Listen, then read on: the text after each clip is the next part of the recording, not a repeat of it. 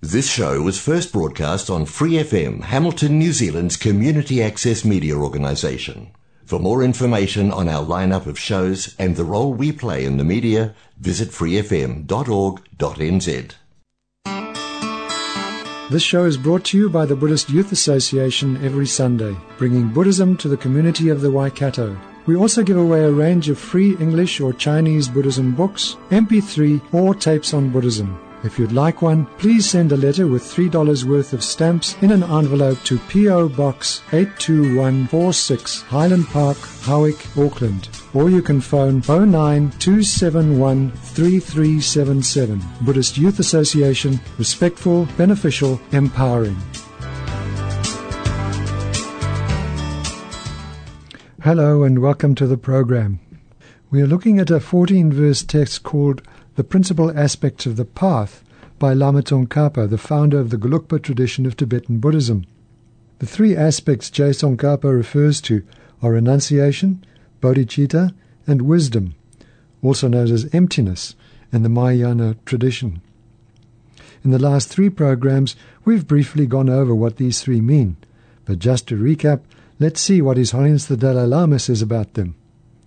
His explanation comes from a short teaching on Lama Tsongkhapa's text, which you can find in a book called Four Essential Buddhist Commentaries, if you're in- interested. As it was published in 1982, it's quite an old book now, but you can still get it from Amazon and such like sites that sell books.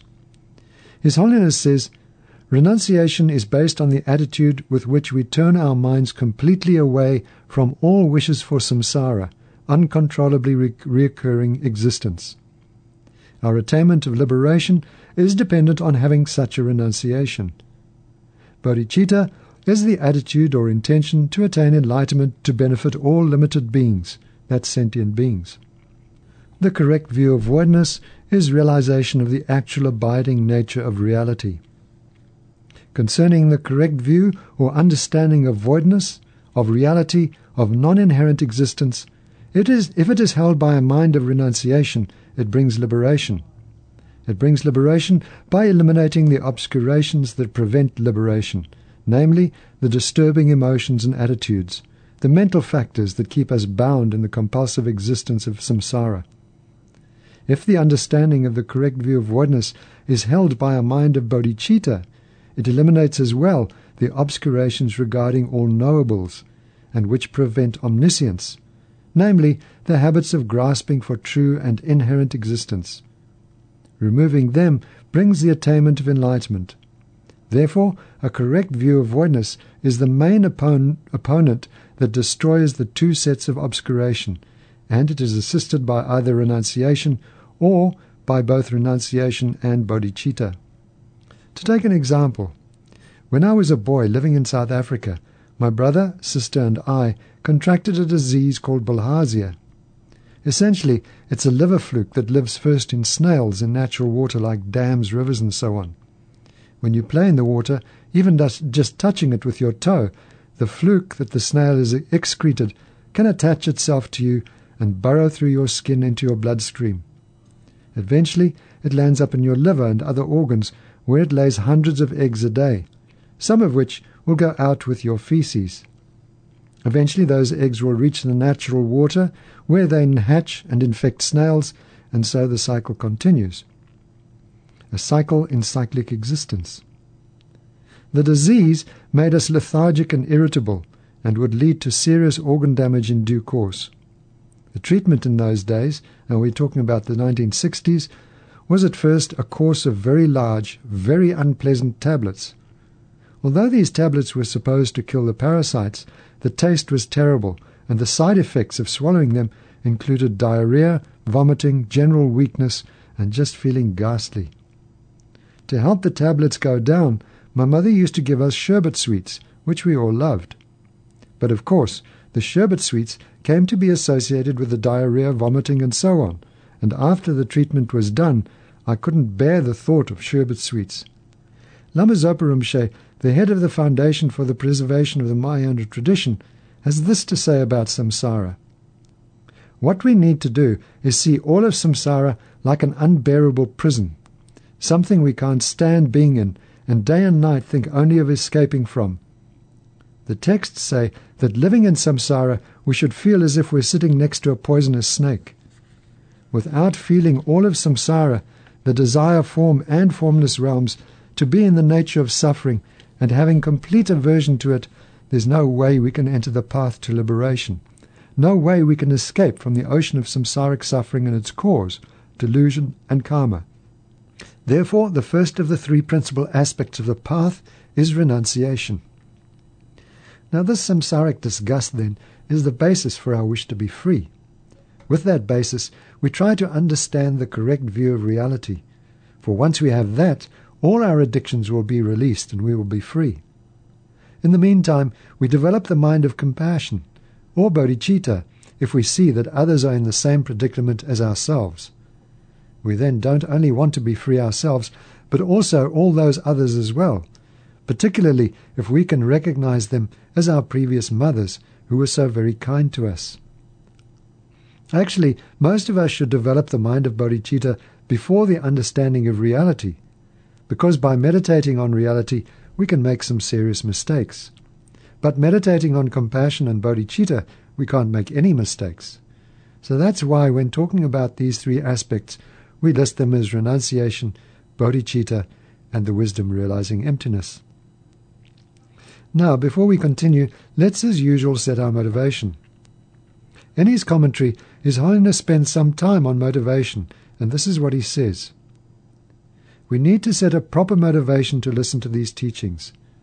If we set a kind heart as our motivation, this is the source of all happiness. If we lack such a heart and instead are proud, pretentious, and so on, this, this will only bring unhappiness and uneasiness. The effects in future lives of whether we will be either a cultivated, gentle person or a rough, crude being will be seen in terms of our conduct in this life. Even if we do not accept the existence of future lives, yet having a kind heart, or on the other hand being coarse and crude, will bring either happiness or unhappiness in turn now. Most important is our daily conduct. Even if there were no such things as future lives, there's no harm in being gentle. It helps in our daily lives. If there are future lives, then even more so will we benefit from being gentle, kind persons. So be friendly, kind to each other, and not just in theory. We need to do so in terms of actual people and actual situations we encounter in our daily lives. This is the essence of the Dharma, and it's not difficult to follow. It's not something we go and buy in a store, but rather it's something that we practice ourselves. Look at the Chinese, for instance. They are proper objects for our compassion. They do not know what is right or wrong. They do not know the consequences of their acts. So we need to show them compassion. You yourselves, we all need to try to be kind and refined. Look at drinkers of chang, that's beer, and of alcohol. This is a very bad custom. They become drunk, raucous, crude, rude, and cause much disturbance. Buddha has said that as a consequence of drinking alcohol, we often commit many destructive actions of body, speech, and mind. Therefore, it's not good at all to drink alcohol. The same is true with smoking. Although Buddha did not specifically prescribe it, and Buddha's teachings do not specifically mention its disadvantages, yet as we see from what Western doctors say, it's extremely dangerous for our health. If there were some particular purpose in smoking, that would be all right. But if there's none, as is mostly the case, then it's best not to. And the same is true with taking snuff and so on. It's best not to use these things at all. In such ways, by abandoning these crude types of habits, we will become increasingly more gentle a person, more cultivated and refined a person. The more we can do this, the better. If we see other gentlemen and ladies, we need to rejoice in their examples and try to become as gentle and cultivators cultivated as we can ourselves. Do you understand? Be more and more mindful to be gentle, cultivated, loving, and have a warm heart. Look at the disadvantages of being crude, raucous, selfish, and rough. We need always to remind ourselves of them. If we have a kind heart, this brings happiness, good fortune, health, and peace of mind. This helps me a lot in my own thinking. And we're all the same. We all want happiness, so we all need to do the same be kind and gentle. Look at those who are coming here from Tibet. They do not harp on all the difficulties they've had in these last twenty odd years and say how pathetic we are and feel sorry for themselves. Rather, they come here being very interested in the Dharma. We Tibetans who have been living here also need not to harbour grudges against the Chinese. We need to feel how fortunate we are to have had the opportunity to be in India and to practice the Dharma. I know many who are, were oppressed by the Chinese, held prisoners, and, lacking any Buddhist training, went mad with hatred and anger. So it's most important not to be angry like that, but to be cultivated and try to nurture a kind heart. It makes a huge difference at the time of our deaths. Look at Hitler. Although he was so powerful during his life, his hatred overcame him, and when he died he was so desperate and unhappy he took poison and killed himself. Stalin likewise died in a state of great fear, and Mao Zedong passed away in very difficult straits. Therefore, it's important to be kind and have a warm heart our entire lives. Then, when we die, we can do so with peace of mind. In all the countries to which I've been traveling, I teach exactly the same point. Whether I'm in the West or even in the Soviet Union, I tell them all to have a kind heart, be friendly towards everyone in a non-partisan fashion, be equally loving to all. Whenever I go to various places, I see people of many different races, colors, nationalities, religions, and I think we are all people. If we take the time to speak with them, we discover that everyone has the same basic human values. Everyone wants to be happy and nobody wishes to suffer. Therefore, all of us need to try to be kind and to have a good heart. So now, before we go on with the text, please let's follow His Holiness's instructions and at least set a motivation dedicated to that kind and good heart. Thank you. Now, after having spent the last three programs explaining the concepts of the three principles of the path, renunciation, bodhicitta, and the wisdom understanding reality, perhaps it's time to get on to the text itself. As I've said, it was composed by Lama Tsongkhapa, which means the Lama from the Onion Valley, also known as Je Tsongkhapa or Je Rinpoche, who lived in the late 14th and early 15th centuries. He was a great scholar and practitioner. It's said that he did extensive retreats with millions of prostrations and other purification practices. He left 18 volumes of teachings. For Westerners, probably the most important one being the Lam Rim, the graduated path, also known as the Great Treatise on the Stages of the Path to Enlightenment. If you're interested in reading it in English, you can get it in three volumes from Snow Lion Publications, or many of the online booksellers like Amazon or the Book Depository. That name again, the Great Treatise on the Stages of the Path to Enlightenment. Tsongkhapa founded Ganden, one of the three great monasteries of the Geluk tr- tradition, which is now established in South India, close to my own monastery, Drepung.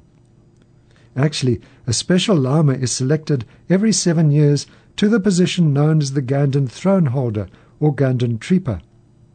This Lama is both the abbot of Ganden Monastery and the real spiritual head of the Geluk tradition, although people often mistakenly think His Holiness the Dalai Lama is. Tsongkhapa was a master of monastic discipline, and we're told that he repurified the Buddhist teachings and practices which had degenerated somewhat by the time he came along. In fact, the word geluk, which is applied to the tradition he founded, means virtuous ones, and it's a special mark of the geluk that it is the tradition most strict in Tibetan Buddhist monastic discipline. Tsongkhapa based much of his work on the teachings of Atisha, the Indian master who wrote A Lamp on the Path to Enlightenment, especially for the Tibetans. So that's a short background to the author. Now let's get to the first part of the text, which Lama Tsongkhapa first taught to Tsaka Onpo Ngawan Dakpa, one of his students in eastern Tibet. And that's why the text ends addressed to his son. I bow down to the venerable spiritual masters. I will explain as well as I am able the essence of all the teachings of the conqueror, the path praised by the conquerors and their spiritual children, the entrance for the fortunate ones who desire liberation. Listen with clear minds, you fortunate ones, who direct your mind to the path pleasing to the Buddha, and strive to make good use of leisure and opportunity without being attached to the joys of cyclic existence. Now, it was customary for the Indian and Tibetan authors to open their work with a homage, a pledge or promise to compose, and an encouragement to the reader to study and practice. So, here in the first line, Lama Tsongkhapa pays homage to the Venerable Spiritual Masters. Now, this is in line with the graduated path, the Lam Rim, in which the first meditation encourages us to see our spiritual master as a Buddha. But Geshe Sonam Rinchen, in his commentary, says Tsongkhapa's homage should be read in terms of all his teachers. He says, his obeisance not to one but to many teachers may be taken as an expression of veneration for all his personal mentors, from those who taught him to read and write to those who gave him the profoundest philosophical instruction. From a Buddhist point of view, all our teachers are esteemed because of their kindness in imparting knowledge to us. I must smile when I read this and think of what teachers today have to go through in our everyday classrooms. Often it seems that students, instead of respecting their teachers, set out to see how much they can dis- disrupt what is being taught.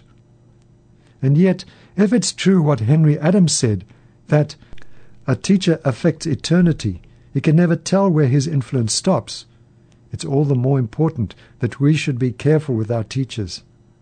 Certainly, if we want liberation or enlightenment, we can't act like the worst of schoolchildren. In her commentary on this text, Pema Chodron makes another point. She says, The purpose of bowing down to the spiritual masters is because when we begin something, we want to be able to finish it. We don't want to have any problems along the way, any obstructions to finishing it. In this case, when Lama Tsongkhapa was writing the text, he wanted to be able to write it and finish it without having difficulties along the way.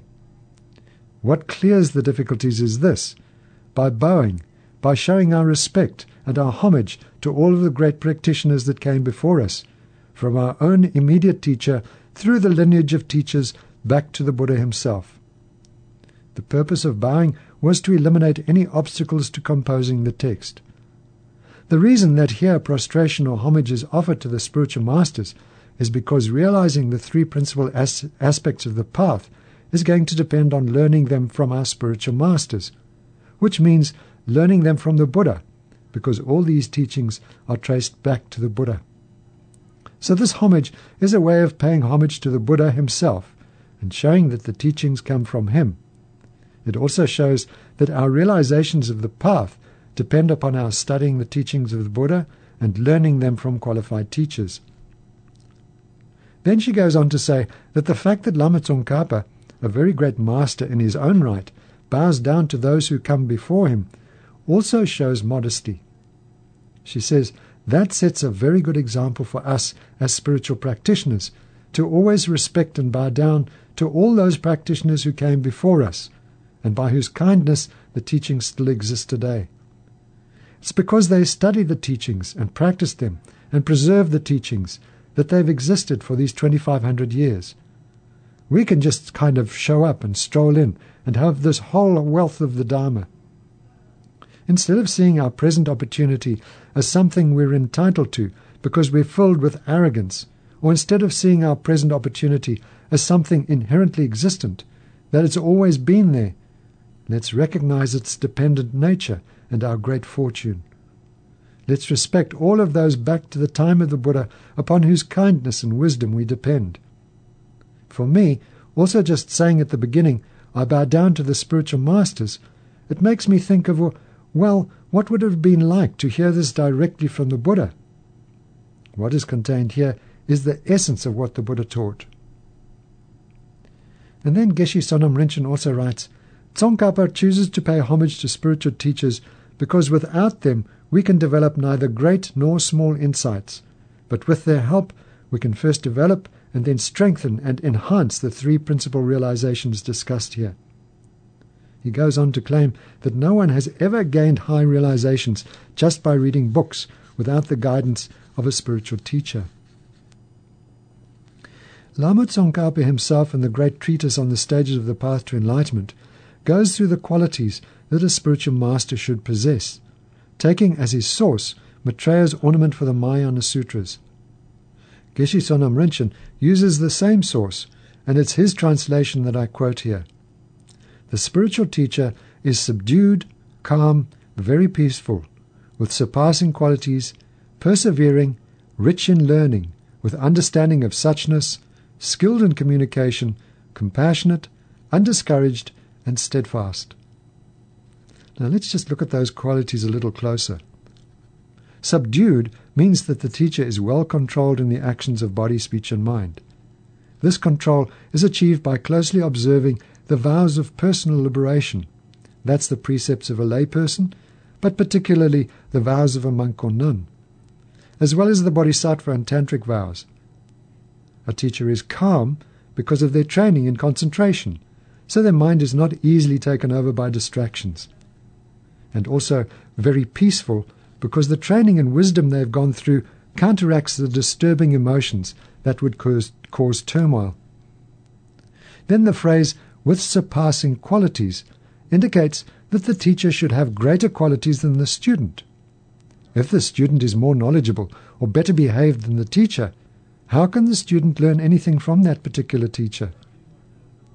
The description persevering shows that the teacher never gets tired of teaching and explaining the Dharma. And of course, being rich in learning means that the teacher should know most of Buddha's teachings inside out. Suchness is another word for emptiness, the Mahayana word for the way reality exists. It is empty of any inherent, independent, and permanent existence. So the spiritual teacher should have a fine understanding of this Geshe Sonam Rinchen says it can be directly or by mental image or even just by correct supposition. Definitely, any good teacher has to be skilled in passing on what they're teaching to the student, even in an ordinary classroom situation. Otherwise, how can a teacher know what the student needs and how to best provide it? I remember how one teacher emptied a classroom in just a couple of lessons when I was trying to learn Tibetan at the Tibetan Library and Archives in Dharamsala in India. We had first had quite a good teacher, a monk, who was obviously quite experienced teaching Westerners. But he got an invitation to visit Switzerland, and one of the replacement teachers was a nun who, I think, had only taught Tibetan youngsters. She came in and told us you don't ask questions, you just do what I tell you to do. Well, you know what Westerners are like. We want to understand what we're doing. Our education systems have moved quite far from the rote learning that still happens in the monasteries and Tibetan schools. As I said, that teacher managed to empty a class of around 20 students in just a couple of lessons. They just went away and stayed away. And that's not the sign of a good teacher. Perhaps she should have taken time to find out how her students learnt before trying to impose a system for baby monks on somewhat sophisticated Western spiritual seekers. And then, to continue with the qualities we have to look for in a teacher, the sutra says the spiritual guide should also be compassionate. That is, not teaching out of a wish for thanks or fame or material gain or anything like that. Instead, the guide understanding how uncomfortable ignorance makes the student, should have the overriding intention to eliminate that ignorance and put knowledge and wisdom and well being in its place, even if the student is unruly or stubborn. The teacher's concern and desire to guide must be steadfast, no matter how badly the student behaves. Well, now, considering all that, you may well say, Wow, where on earth would I find such a teacher?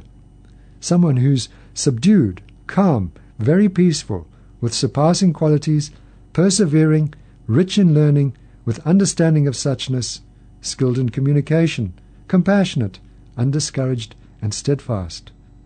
That is virtually impossible. And yes, there are not many teachers in the world who have all those qualities. And when we do find them, they usually have hundreds of students clamoring for their attention or they live thousands of miles away.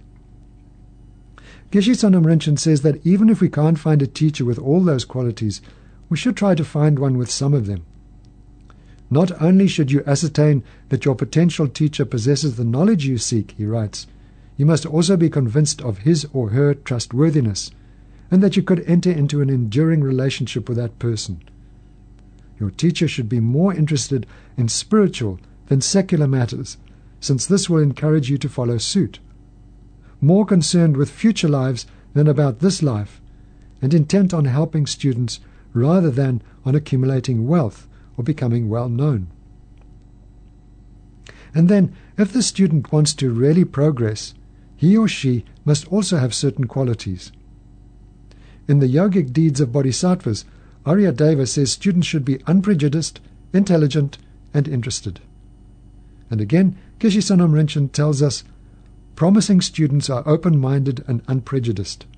They are not attached to their own views or culture, nor are they hostile to others' views. The intelligence allows them to differentiate between valuable instructions and those which only appear good. If in addition to this they are enthusiastic and persevering, it bodes well for their progress. Without intelligence, you may mistake your teachers' and fellow students' good qualities for faults, or vice versa. Even if you have the intelligence to perceive your teachers' and fellow students' positive qualities correctly, prejudice may prevent you from admitting the truth. Prejudice is a great hindrance to understanding reality and attaining the peace of nirvana. Without true interest and the enthusiasm to translate what you learn into practice, intelligence and lack of bias are of limited value. You also need respect and faith. Actually, it's said that Lama Tsongkhapa's main teacher was Manjushri, the meditational deity that, that embodies the Buddha's wisdom.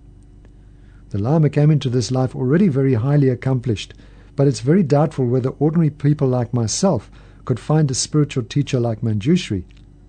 Evidently, Lama Tsongkhapa saw many visions of Manjushri and took many teachings from him. Geshe Sonam Rinchen says the reason most of us don't have visions like Lama Tsongkhapa is that because our minds are so muddied with impurities and karmic obscurations. If we do strong purification practices and so on, such teachers might appear to us in dreams or even during our meditation. However, the kind of vision Lama Tsongkhapa had was much more vivid as if Manjushri was there right before him, appearing to his senses like another person. Most of us will probably have to practice for many lives before getting to that level of realization. And now, with that, we'll have to say goodbye for another week. Thanks for joining the program today. Please be with us again next week. As we go, please dedicate any positive potential from the program to the enlightenment of all beings everywhere. May you have a wonderful week. Goodbye.